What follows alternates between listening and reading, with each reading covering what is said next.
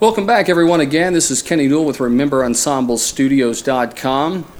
We have a special guest today. We're going to talk about a lot of things uh, in this interview today, but we have a special guest, Sandy Petersen. For people who don't know who Sandra Sandy Petersen is, uh, he worked at Ensemble Studios doing all types of game design. We're going to talk a little bit about the history of Ensemble because I know everyone who comes here really loves all of the old Ensemble stuff, but we also follow all those new projects and things that all your favorite designers and game developers that are doing that are from the ex Ensemble area. Today, Sandy Petersen is here and he has a Kickstarter project. We're going to talk about that project and exactly what Kickstarter is and how you can contribute to that project to help a lot of these designers out fulfill some awesome projects uh, that they're doing independently. Sandy, how are you doing today, sir?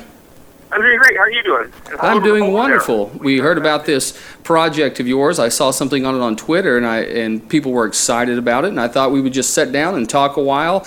Uh, tell us a little bit about this project and Kickstarter and, and the game and, and everything about it.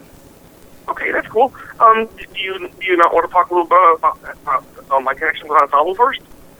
Yeah, sure. Go ahead.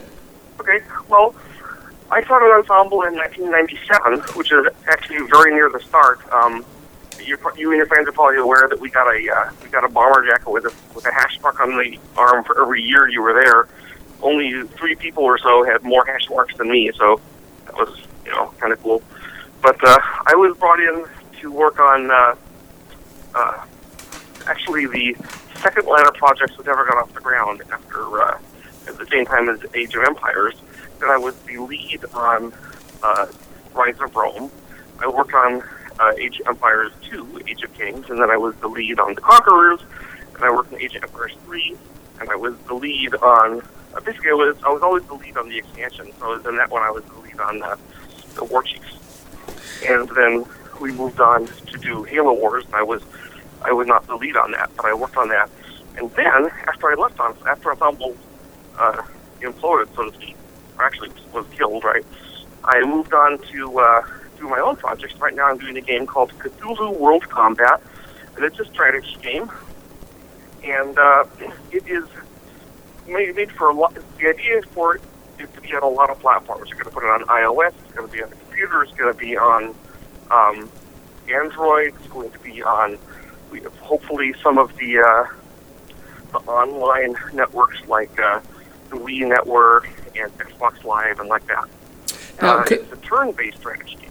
Now, Cthulhu, uh, uh, yeah, I watched some of your website and I looked at uh, a few of the trailers for it and talking about the Kickstarter project. Uh, I saw that this was something, a book that you picked up when you were younger and something that you just kind of became interested in. It seemed like you were really involved in a lot of projects that run along this theme. Is that true? Yes. Uh, H.P. Lovecraft was a horror writer who wrote in the in the 20s and 30s, and pretty much every modern horror writer and most modern horror movies are influenced by his work. And the thing that first got me into doing game design was a game called The Call of Cthulhu, which was a horror role-playing game based on the works of Lovecraft. Cthulhu is pretty well known now, but he wasn't then when I started doing it.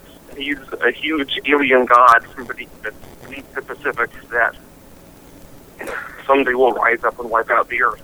So Yeah, the game is sort of based on him rising up and wiping out the Earth.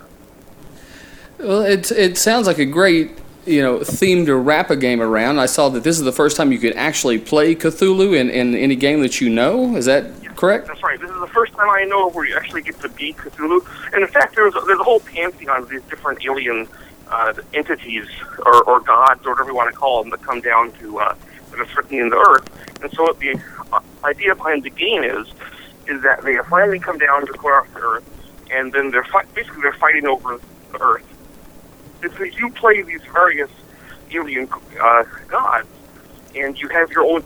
Every every one of you have your own different minions that you can throw against each other, and so you all have some minions in common. That's the cultists, the humans that work for you, and the rest are various uh, interdimensional monsters and creatures and alien species that you've brought down to to fight each other. So uh, that's the intent. Now, this is an asynchronous type game uh, where you make some moves, you send it to your friend, he makes a few moves, uh, and of course, uh, uh, strategy based. The uh, which seems wonderful. There aren't that many strategy games of that type that where you're doing the asynchronous turn based type stuff like a Words with Friends or a um, uh, that type of game. It seems like a lot of people may be really interested in it. Well, that was the thing that got that got me. I was looking at. I, was, I mean, one of my friends, Paul Bettner, as you know, from Ensemble Studios, did Words with Friends and Chess with Friends, and and then he uh, headed up the. Uh, when Zynga bought him and turned it into Zynga with Friends, and uh, so I was, I was looking at those at the iPhone games I had, and there really weren't any strategy games that I could play with another person very easily that way. So it seemed to me there was room for that. And uh, one of the issues is that a lot of strategy is like if we're playing Civilization, which actually I was also involved in at one time. Uh, the first Civilization I helped out on that. But uh, one of the issues with it was that you can't play for a game. Your turn can't last half an hour to an hour on a, on a phone system, right? So the idea was that if I could get a strategy game where you could do your turn pretty quick and then send it off to your friend, you could be playing the strategy games with other people. That's, the, that's one of the things that I thought was the great innovation of RTS games is that you're playing your games against someone else, which is cool. Um, so this is a it uses the word with friends, words with friends model for how you do the turn. Turns are fairly quick. The gameplay is uh, not too far off from, um, say, a, lighter form of civilization or Advance Wars, if you're familiar with that. Yes, I've played some Advance Wars. I, I, I so kind of a, you uh, you make you have a certain amount of moves you make, and then send it to them, and they have either use resources or build or move a certain amount. So you have a certain amount of uh, turns that you take per time that you send it to each person. Something of that well, sort. the idea right now is that you take a turn and then send it off, but your turn and your turn takes like anywhere from 30, 40 seconds to a couple minutes, and then you fire it off to your friend, and then at their convenience, they do the turn, send it back to you. Now, when you get the turn, uh, you need to know what's going on because it, strategy game. It's not it's not Scrabble or chess. You have to you have to know what's been happening, and so you can replay the previous. The game replays the previous turn for you, which you can skip that if you want, and you can, and it actually saves all the turns, so you can replay the whole game to kind of see where things have been going and figure it out. And uh, the other thing that's cool about it is, of course, you can have multiple games going on at a time. So you can be playing the game with five, playing separate games with five or six different people. And then whenever one of them, any one of them makes their turn, then you know it's sent to you and bing, your phone tells you, and then you can hop on and do something. Well, it's kind of a new way of doing things. I, I, know I'm somewhat familiar with Kickstarter, but a lot of people who listen to the broadcast and, and listen to the interviews, I always try to make sure that they understand what's what, and if I'm talking about something, that I, that I don't leave them behind. Now, Kickstarter uh, is a project in which people can start uh, a project, whether it be music or art or a game or something of the sort, uh, and have people. Uh, it's somewhat like a fan-supported type deal. Um, it's and that it's kind of cool, I think, that fans can actually put some of their money into the development, into the things that they like and the things that they're really passionate about. It's almost like they're part of the team or they're they're part of the guys. You know, it, I can give ten dollars or twenty dollars or hundred dollars because into the things that I really like and I want to see. Uh, for people who aren't that familiar with Kickstarter, tell us about it. This is this your first project on Kickstarter, and, and what are you learning about it? This is my first project on Kickstarter and I was informed about it, frankly, by by my by some of my children. My my children are adult now; they're in their twenties and thirties, but uh, they told me about this, and I started looking into it. And the, the way Kickstarter works is there's more than one. There's also Indiegogo, which is more popular in Europe, but they're essentially a crowd-based funding thing. What happens is that you put together you put together a presentation, and there's different categories for. So there is there's music and there's art and there's gaming, which is obviously my category and you put together your presentation and you, a video if you have it, and you put it up on Kickstarter. Then anyone can browse to Kickstarter if they see something they like. They can um, dedicate money to it. And the thing that makes it unique is that when you do the project, you tell them how much you need. So, for example, my project, we need four hundred, we need three hundred thousand dollars to do the basic project. That's how much it costs to do a, a, a good, you know, ensemble level quality game for even even a small one. and uh, what happens is that if you, for example, put in 80 bucks or whatever as Kickstarter, that money would go to Amazon and it would be held by Kickstarter. Okay, And then if I don't make enough money in the Kickstarter campaign to fund the game, in other words, it comes out short, then what happens is that the Kickstarter returns all the money to you. Okay, so so I don't get part of the money. I just either I can do the project, or if I can't do the project, there's no point in my getting the money. So it goes back to the fans. So it's kind of you know semi risk free because either the project funds and then I make the awesome game and, and you get it working promise. There's a lot of different levels of investment that you get rewards for. For example, the you know the basic one is get a copy of the game. Uh, if you invest enough in this Kickstarter, you can actually have things like have a unit named after you in the Ultimate Campaign, or one of the top ones is you actually get to have a faction um, created for you. So uh, in, in the game, so it'd be kind of like you had the uh, the Kennel faction in uh, Halo Wars or something, right? Sure. So uh, if you, I lost where I was going on that, but uh, so what happens is that is that if the game doesn't fund, you just get all the money back and there's and there's no loss, right? You're just like, okay, too bad, and you have the money to do something else with. I guess there's a little bit of risk in that the money isn't earning interest while it's waiting in Kickstarter, but it doesn't wait in Kickstarter very long because most of the campaigns are only about a month long. I understand. Yeah, there's. I mean, there's really no risk in the way that, uh, and I think people that that whatever they they fund a project or they want to make a contribution to it, uh, they're doing it because they love it. I think a lot of those people really love it, and so it's something that they probably would buy anyway or do anyway or put into. Uh, I, I, it's such a cool grassroots type deal to where the people who are yeah, it's no different than pre-ordering the game and pre-ordering it in different levels. I mean, the things you love, you can put more into. If you want to do five hundred dollars and really get into it and and, and get the benefits of, of that, uh, whatever tier that that is, you can do it. So it's, it can be as little as you know what thirty dollars or, or whatever. you can, you can technically put in one dollar, right? At our end, our Kickstarter doesn't have a reward level for one dollar, but I mean, people can do that if they want the big advantage of Kickstarter is that you're actually going directly to the fans. Um, normal, the normal funding position for a game company is that, for example, Ensemble, when we pitched a new game, we basically had to go to Microsoft and say, hey, would you like us to do this game? And then they would always say no, because they wanted us to just make more Age of Empires. Now, there's nothing wrong with Age of Empires. I love Age of Empires, but we always wanted to have a different product line as well as Age of Empires, and we never really were able to do that okay, because the Microsoft guys didn't want any kind of risk, okay. But the fans look at it differently. They they they know what kind of games are fun. They know what kind of games they like. I mean, I spent my whole life being a fan as well as making games for and with them. So this kind of game is something that we actually we sought regular funding for it, but especially with the economy being like it is, it's been hard to get past the the uh, fact of the the people that are venture capitalists. They aren't super imaginative. They don't really know if games are where they should be going. They aren't sure about the horror element.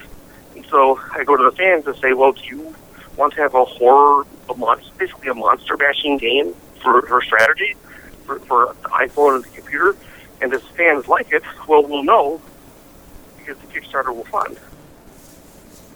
Well, that um, uh, I think that's part of what the great grassroots part of it. Instead of getting big money from one person or one funder uh, funding, you get this yeah, crowd based funding. And so I, I, think a lot of people didn't really realize how that structure was or what they did or how they gave. But you go to Kickstarter.com and you can just put in uh, Cthulhu World Combat, correct? And that it's going to bring your project up and then they can see the tiers uh, of it. And also, uh, you, you can. You can actually just look under the game section. We're one of the staff picks. On the first day we went up, the staff picked us as the one they liked. So like those are ones that are rated higher in the yeah. you can look, or you can scroll through all the games. And there's a lot of games and things there that are, that are worthy of support. I mean, I've supported the summer projects, and you can go through and say, "Oh, this is a cool game," or that, you know. There's lots of things, strategy games and role playing games and adventure games and all kinds of things are put up on Kickstarter.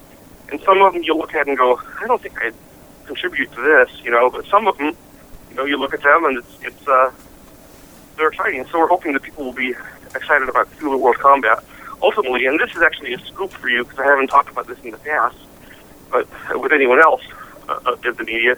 But I'm planning. The idea is that we will expand this to other forms of the World Combat series. Uh-huh. There will be like, you know, a medieval World Combat and you know possibly a fantasy world combat, the Blitzkrieg world combat, and there'll be other systems, other things using the system. So I think that would be Oh, wonderful. maybe leading to a whole family of games, and then Yeah. they're compatible. So you could set Cthulhu up against you know tanks. Sure, kind of the same, uh, a different theme on top of your that type of uh, structure or that type of. Um, uh, Yeah, I mean, it's kind of what Ensemble is doing in a serial fashion, where the essential game system of uh, Age of Mythology or Age of Empires 3 really wasn't that different from Age of Empires 1. I mean, we tweaked it, but it was the same basic game system. Sure, sure. So you could, Now, so you could imagine taking the Cherokees and modifying them so they could exist in, you know, the Rise of Rome. Right? Now, it talking to- a possible thing to do. talking about that and, and getting the game going, I said that I know there's a trailer uh, on the Kickstarter that people can go and watch you talk about it. I think that's very informative. Everybody who wants to see it should go there It's, and, it's also on see YouTube. it. Well, uh, it's it- also on YouTube. You can look it up on there, and we have a website, CthulhuWorldCombat.com, and Cthulhu is C T H U L H U. It's not an easy word to spell. And anybody who listens, uh, yeah, anybody who is listening to this obviously is at the Remember Ensemble uh, studio site or near there. Maybe you've caught it on the Twitter feed. If you want to see it, uh, you can go to the Remember Ensemble Twitter feed, and we'll put some feeds on it. Also, my personal Twitter and Dean Parker's Twitter, and on the main website. So if you're listening to this but you're not at the website uh, and can't remember how to spell Cthulhu, just go to uh, RememberEnsembleStudios.com. We'll have all the links up for it, direct links for uh, anyone who wants to give to it, uh, and hopefully we can get some even more momentum for the project that uh, everyone's excited about. But we really appreciate this. It seems like a very exciting project and an exciting game for some people who may not realize it. Uh, and talking a little bit uh, about you, Sandy. Uh, I, I remember way back in the day that uh, I remember the wasn't there an Ask Sandy forum thread where people could ask you questions when you worked Yes, at It's Ensemble? actually famous enough that it's in the Wikipedia ar- ar- article about me. Oh, really? Yeah. So uh, it's with one of the things I learned about Wikipedia when I, when they put the article in about me, my friend of mine told me about it, is that you're not allowed to contribute to your own Wikipedia article. So since it's about me, I can't correct anything in it. But it does have the Ask Sandy thing. Uh, one of the other features of the Kickstarter that is really nice is that you can send messages to my to me and my team on Cthulhu World Combat on Kickstarter. You can you know, and then and we're pretty good about responding and talking to people about things, answering questions, dealing with issues. And there's constant updates. Uh, not long ago, I put in a uh, like some game design notes about how the, the controls are going to work, that kind of thing. Sure. So uh, you can actually talk to me. Well, not you know verbally, but you can send a, a message to me. And uh, this is also through this forums on the uh, on the website. So Now, if- through this process, I, I, you've worked. You've worked all types of games. I know that you worked, uh, I think, with Microprose earlier, and, and you worked uh, on Sid Meier's projects, and uh, all these. Uh, you have a very good pedigree of, of I, working I was on, also on with games. id Software where I did Doom and Doom Two and Quake. yeah, I Doom, did Doom actually 2. did the, did the majority of the levels in those games. It's you have this storied history. What uh, coming out of ensemble and going into this second phase of things that you're doing, this public funded type deal. What uh, how is how is gaming changed? How is it different for you? What things have you really learned, and what what things that that you learned while because you're going from triple uh, developing these AAA titles with big uh, staffs and people working on different stuff down to really taking a small core of really talented people, artists, and yourself as a designer. Uh, what have you learned from that, and, and what's really kind of uh, been different for you? It, it, has it, it taught you anything, uh, putting this As small have- project together? I've been working doing computer games since 1988, and so what I have seen in every case is generally small teams grow into bigger and bigger and bigger teams in each company, and and uh, it's, it's and mean, it seems to be the way of the world. What I also notice is that the, the games made with small teams don't seem inferior necessarily to the big teams. They're just different. Sometimes they're chancier, or they do something a little more um, unusual because they, with a smaller team, I guess, feel they can take more risk. But Ensemble Studio started out as a, as a fairly small company, as you know, and doing a game that was, I think, really solid, Age of Empires. And then eventually grew to the point where we, we had seventy or eighty people working, on, or actually, you know, working on each game. And uh, I'm not sure the games were better. In some ways, they were. Yeah. Um, and so, yeah, this is restarting that thing, going back to the small team. And part of that is, is the nature of the platform. Initially, we were thinking of doing it for the uh, for the phone, of course, and that lets you do a. Uh, you don't need. I mean, the phone doesn't really. It can't support a game that takes three or four hours to play, right? It has to be a quick, fast turnaround game. One of the other awesome things about the uh, the, the phone platform is that it's really easy to release updates and expansions. If you go onto the onto the phones uh, and look at a game, you can like at any point like some of the expansion could be there. You could download it uh, for free. Sometimes there's a small cost, um, you know, a buck or two, and uh, it's, it's it's a very nice way of doing updates and getting expansions and having things work. Now we haven't forgotten. Of course, that works on the on the light computer side too. A lot of Steam games do that kind of thing. So that's kind of a world that I haven't dealt with in the past. It was uh, we did the giant, huge, expensive game, you know, like Age, of- you know, we did Age of Empires three, which cost you know ten million dollars or whatever to make, and then you know, kind of the whole team sort of goes off it to do something else, and the old there might be a team left behind to do updates, but the updates are a big deal because they're doing an update for uh, uh, for that game for Age of Empires three.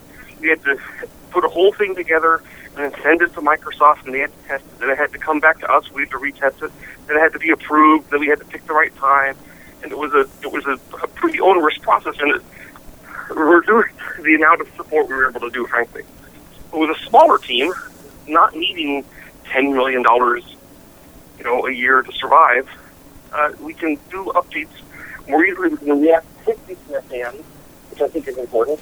And just the fact that the whole game is being funded by fans. In other words, we're not answering to a to a Microsoft or you know a, a, any kind of big brother. It's just the fans are, do, are, are giving us money to do games that they would like to play.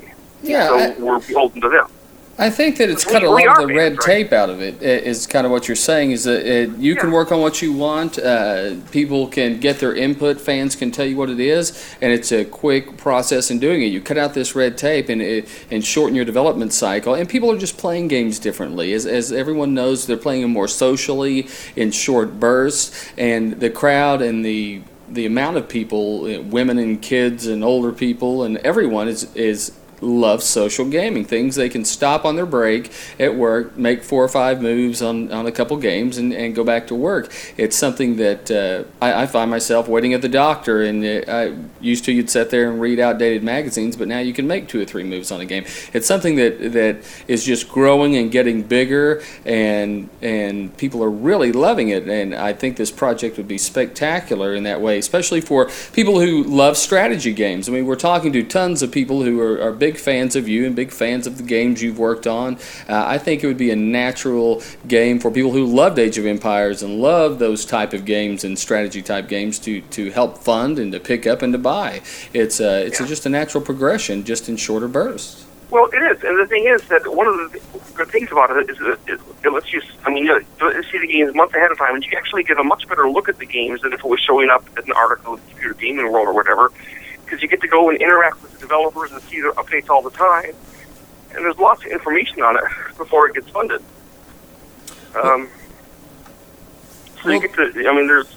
I mean, in, in the in the video you've seen it. There's. I mean, there's screen. There's not the screenshots. There's there's actions within the game. You can see that there's kind of a little bit of the game up and running already.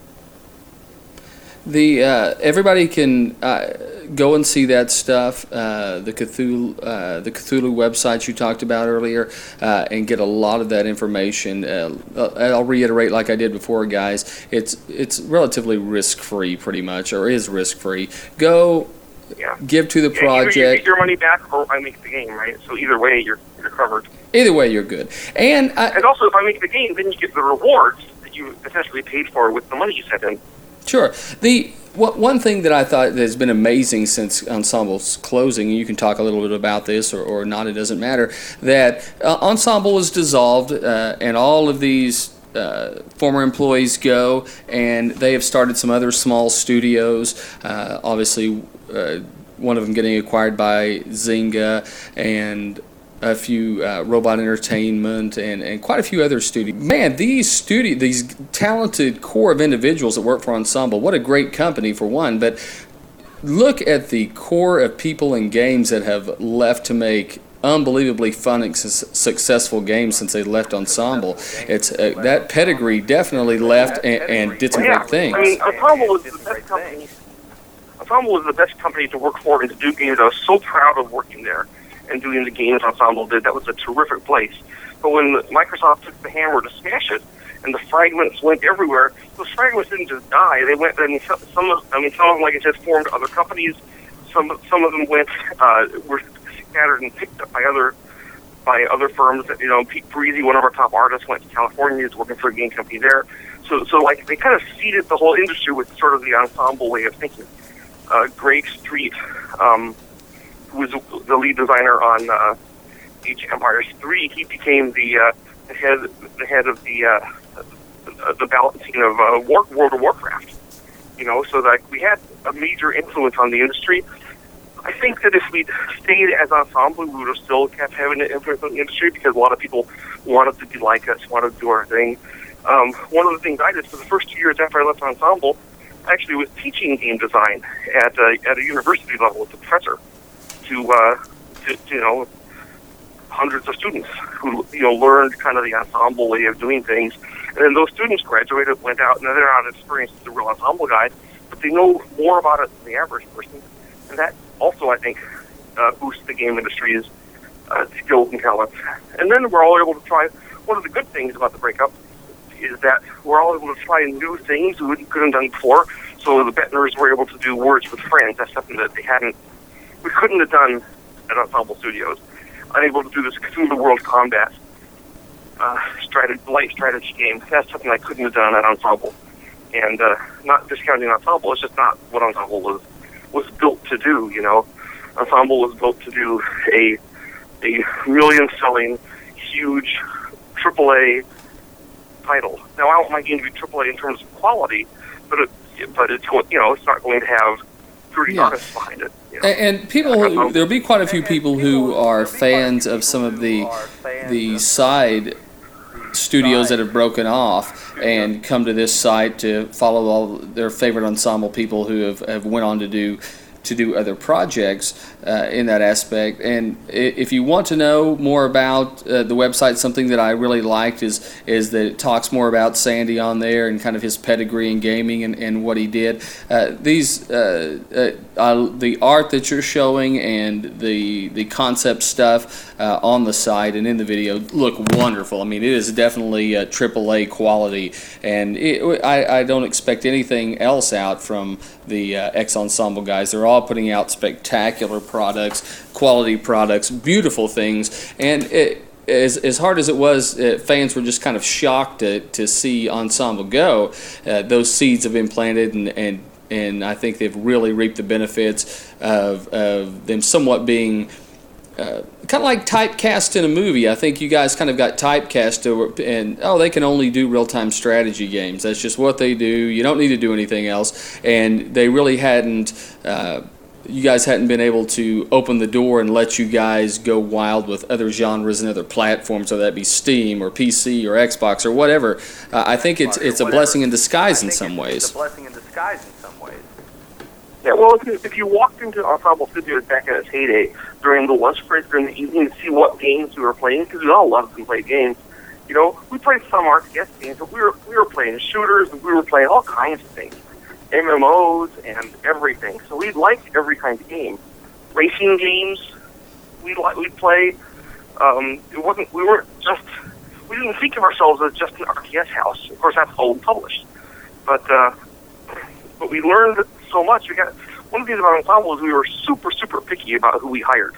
I I remember one guy that came by who had these great qualifications, and in the end, we didn't hire him. And the and the comment was this: um, one of the guys uh, said, "You know, anyone else on Ensemble."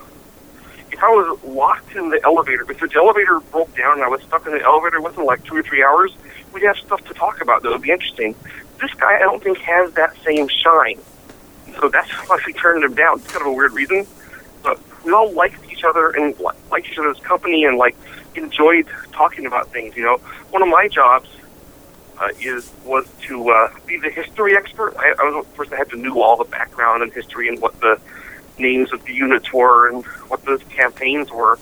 And so I would, I would. One of my jobs was to go and like, like not lecture, but like talk to the artists, talk to the designers, tell them what was going on, what's happening at the Battle of the Matoris, what what they have to do to make this thing come to life. And I really enjoyed doing that. The, but they but they seem yeah, it's to it. You know? and that's that's kind of interesting. A lot, a lot of people talk to you and know you and talk to the people at Ensemble, uh, and they hear a lot of the interviews, and it's kind of amazing what the perception of what people do and how they work and what they're doing. You don't think about people love that historical. Uh, genre, how, how you guys really took real history and tried to integrate it as best you can accurately and still make the game fun uh, and kind of merc those two things together. But they don't think about when an artist is painting so, or you know building something in 3D or, or painting something or, or making some art for a game that someone had to really do the research of what that what their clothes look like and what you know what the gun looked like. There's yeah, well, I had to get I had to get the art for that. My or the, co- the concept artists, the artists were sitting there, and I say, "Hey, we need to have a coyote warrior," and they're like, "What the heck does a coyote warrior look like?" I said, "Okay, here's what his weapons are like. This is what you," and I, you know, and they had to have they had creative input on it as well. But they, but you know, these were real characters. You know, if you look closely at the Oprichniki, you'll see dogs' heads on their saddles because they had dog heads they carried on their saddles. You know, they're little little tiny bits like that you know, who tried to tear. You talked about um, earlier that I had the Ask Sandy Man thread. Yeah, I had that thread for uh, for years, I think, on, uh, mostly on the uh, the Heaven Games network, where I basically answer any question people did ask.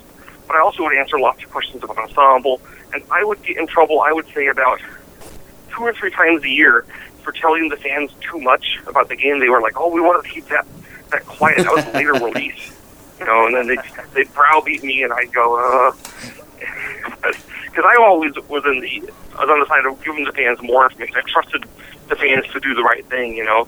And besides, if the fans saw something that they didn't understand or didn't like, and they like talked about it enough, that that would either signal us it was a red flag. I figured we'd know ahead of time. Sure, and there's idea. just and with the information age and the internet and interviews like this and, and Kickstarter uh, crowdfunded projects, it's uh, amazing how how see-through and transparent some of this design has become. And I think from from your perspective, that may be refreshing, refreshing in some ways because as you're building the game, someone says, "Hey, have you thought about this?" or "I don't like that," or "That's not a good idea." So you can kind of you know, instead of releasing it and going, ah, okay, well, the fans didn't like that, does it, do you think that would helps in the project of being more transparent like that? I mean, it's kind of cool. You get to go to the website and, and they can send you a message or, or ask about something. Or, or ask about something.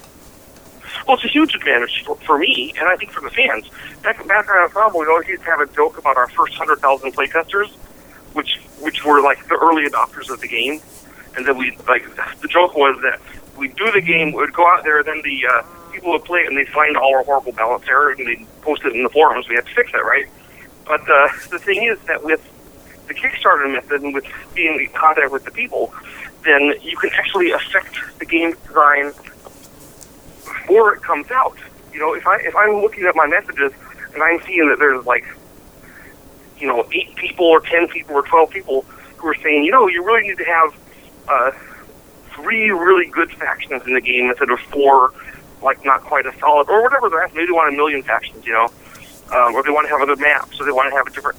I've already gotten some of those, some of the information from them. Like originally, we weren't going to we were going to do a PC version, but it wasn't going to be a top priority.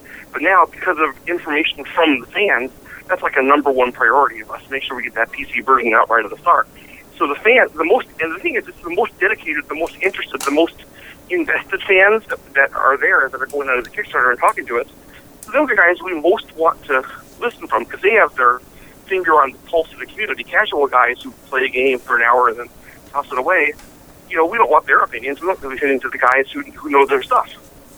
And by doing the Kickstarter and having the website and uh, the fans, we can get that feed before the game's out, which we never could do before. I think we did it once on the War Chiefs. We had the Olympians come in for uh, for two weeks to play test the new Indian civs, and that was a huge success for us. Um, you know, I wish we'd done that earlier because these were the Olympians. I don't know if you know about them. They were essentially four us. We called them.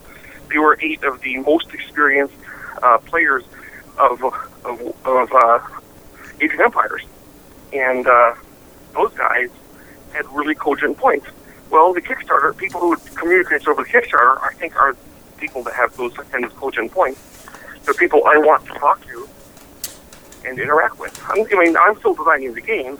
I mean, but they can they can steer me away from from issues that they feel really strongly about, or let me know issues that they that they think would be really good to have. Wonderful. The, now, when you talked about ensemble and working there and getting this information and, and giving it to them, it, and talked about how what your job was and what you did, that seems like an amazing amount of just reading. When you talk about stuff that's historically accurate, did you just read tons of history books and information and do research? Was that, is, I mean, was that a big part of that job to just job. consume tons of books? Well, I'll tell you the truth. When I was, in, I have a tons of books. I have a. If you if you looked at the Kickstarter, you've seen my yes, library. yes, yes, I saw. It looked like a wall of And, games you know, and books a part and maybe some board games. Books and There's a lot of board games and a lot of books, a lot of DVDs. And I'll tell you the truth. When I was at work, I didn't read the history books.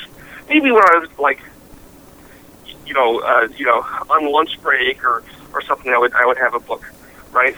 Or when a, or when I'm waiting for the or when the servers are down or when I'm waiting for, you know, them to finish a build. I got 20 minutes to wait for the build to finish. Yeah, then I'd read. But I didn't read on the job because ever since I was uh, all my life growing up, I've been interested in history and science, and so I naturally read a lot of this stuff. And uh, and when we're doing a new game, one of the first things we would do is we'd take a trip down to the half price books. It'd be, it would be uh, the book trip. Like five or ten of us would go down there, and with the artists, and we'd like, and I would usually have to go along, and we'd pick out books that would be good about the the topics. Pick out art books on the characters. Um, if it was if there was something in it that I didn't know very much about, like the Koreans, for example, I didn't know anything about Korean history, so I had to bone up on that. So I had to get a book for that. But I'd read that in the evening. So at work, I had plenty to do, um, writing design documents and balancing the game and running playtests and and design and creating units. That was one of my jobs. I create units for the games, and uh, like the, almost for most of the games, uh, I was the person that created the uh, all the upgrades and all the units. I mean, I would and. There's I actually did the AI for Age for Age of Empires too, so they didn't like it. That was my fault. but uh, they, they said they want they, a programmer designed system for making the AI. They said, okay, go ahead and, and build the AI with the system I built. And I kept breaking it because I kept wanting the AI to be more complicated. So he originally set it up so there could be, you know, a hundred different commands that AI would have. And I rapidly broke that, and eventually I went up to a thousand. Then he, like I broke that, and he had to go higher.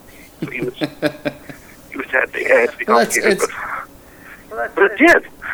I wanted to be flexible, you know. Well, that's a, a great. I mean, uh, that's part of why people come and listen at the site, and, and it is to learn where the people have went, learn what projects they're on. But we like to give them a little bit of insight of what it was like to work there and, and what you did. And maybe sometime we can also sit down and just do a longer interview. I'd love to talk about getting there and what it was like when you were first there and working on the projects uh, up till the time you left. But but we'll spend some more time because I know fans will after uh, they hear this, they're definitely going to be emailing me, telling me to to uh, meet up with you again and, and do a kind of a historical look back at Ensemble from your perspective. But this is an exciting project, uh, and we really appreciate you taking the time and talking to us and explaining it about us. Uh, and uh, tell them about the website again, and tell them about uh, some of the levels of giving about, and, uh, and everything else. Go ahead. Yeah.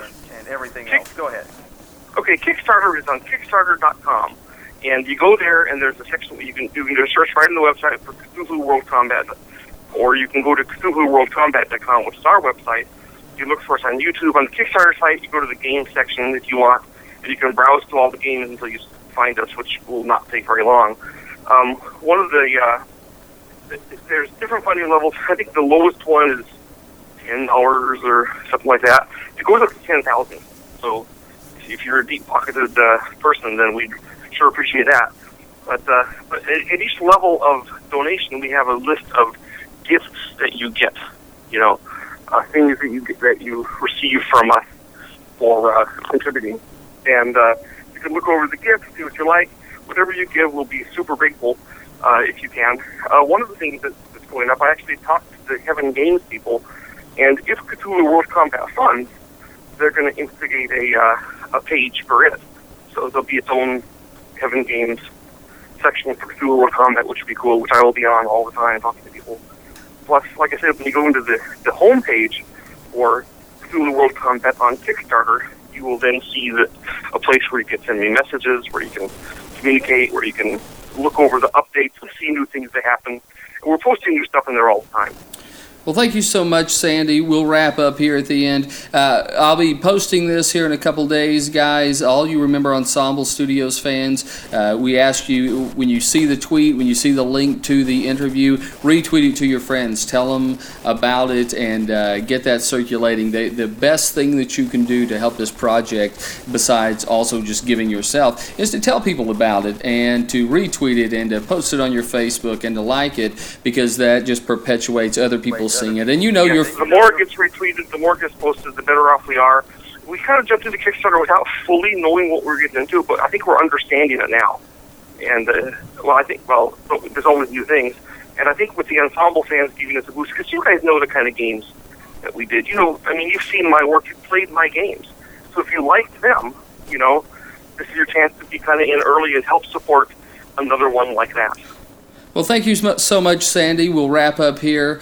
Uh, time is very precious during this uh, time of development uh, and, and getting things around, and you took a good 45 minutes with us here to talk and, and interview. Uh, we thank you so much again. Anything, any last thoughts or any last things you want to leave us with before, before we head out? You know, I'll tell you the truth. When we were working at Ensemble and we were doing our games, we constantly would talk about the fans. And, and if they would like something, if they wouldn't like something, we would say, I think fans will love this. And our, our gauge for telling if a fan would like something ultimately became, if we really liked something, then we said, if we like it, they'll like it. Because we're the same species. You know, we're, we're all, we're fans too. Sure. You know, and that's kind of where this game come from. It's a game that it's kind of my dream game, one of my dream games. Well, I, I guess my dream game. I would love to do this game, and so I figure there's enough people who are like me that would also love it, and I'm hoping there's enough people who will will trust my, you know, look at my my past history of the games I've done and say, yeah, he knows what he's doing, and uh, give me give me that chance. So I look forward to talking to you again on, at a later date about Ensemble Studios or whatever you want to talk about. Uh, my invite to come visit is still open, and thank you very much. Well, thank you so much, uh, Sandy. This is Kenny Newell for Remind, RememberEnsembleStudios.com. Uh, make sure you go to Kickstarter. Make sure you give it the project. I know I'm going to go give uh, a little bit to it tonight, and I encourage everyone out there to do it. We appreciate it so much. Again, Kenny Newell for RememberEnsembleStudios.com.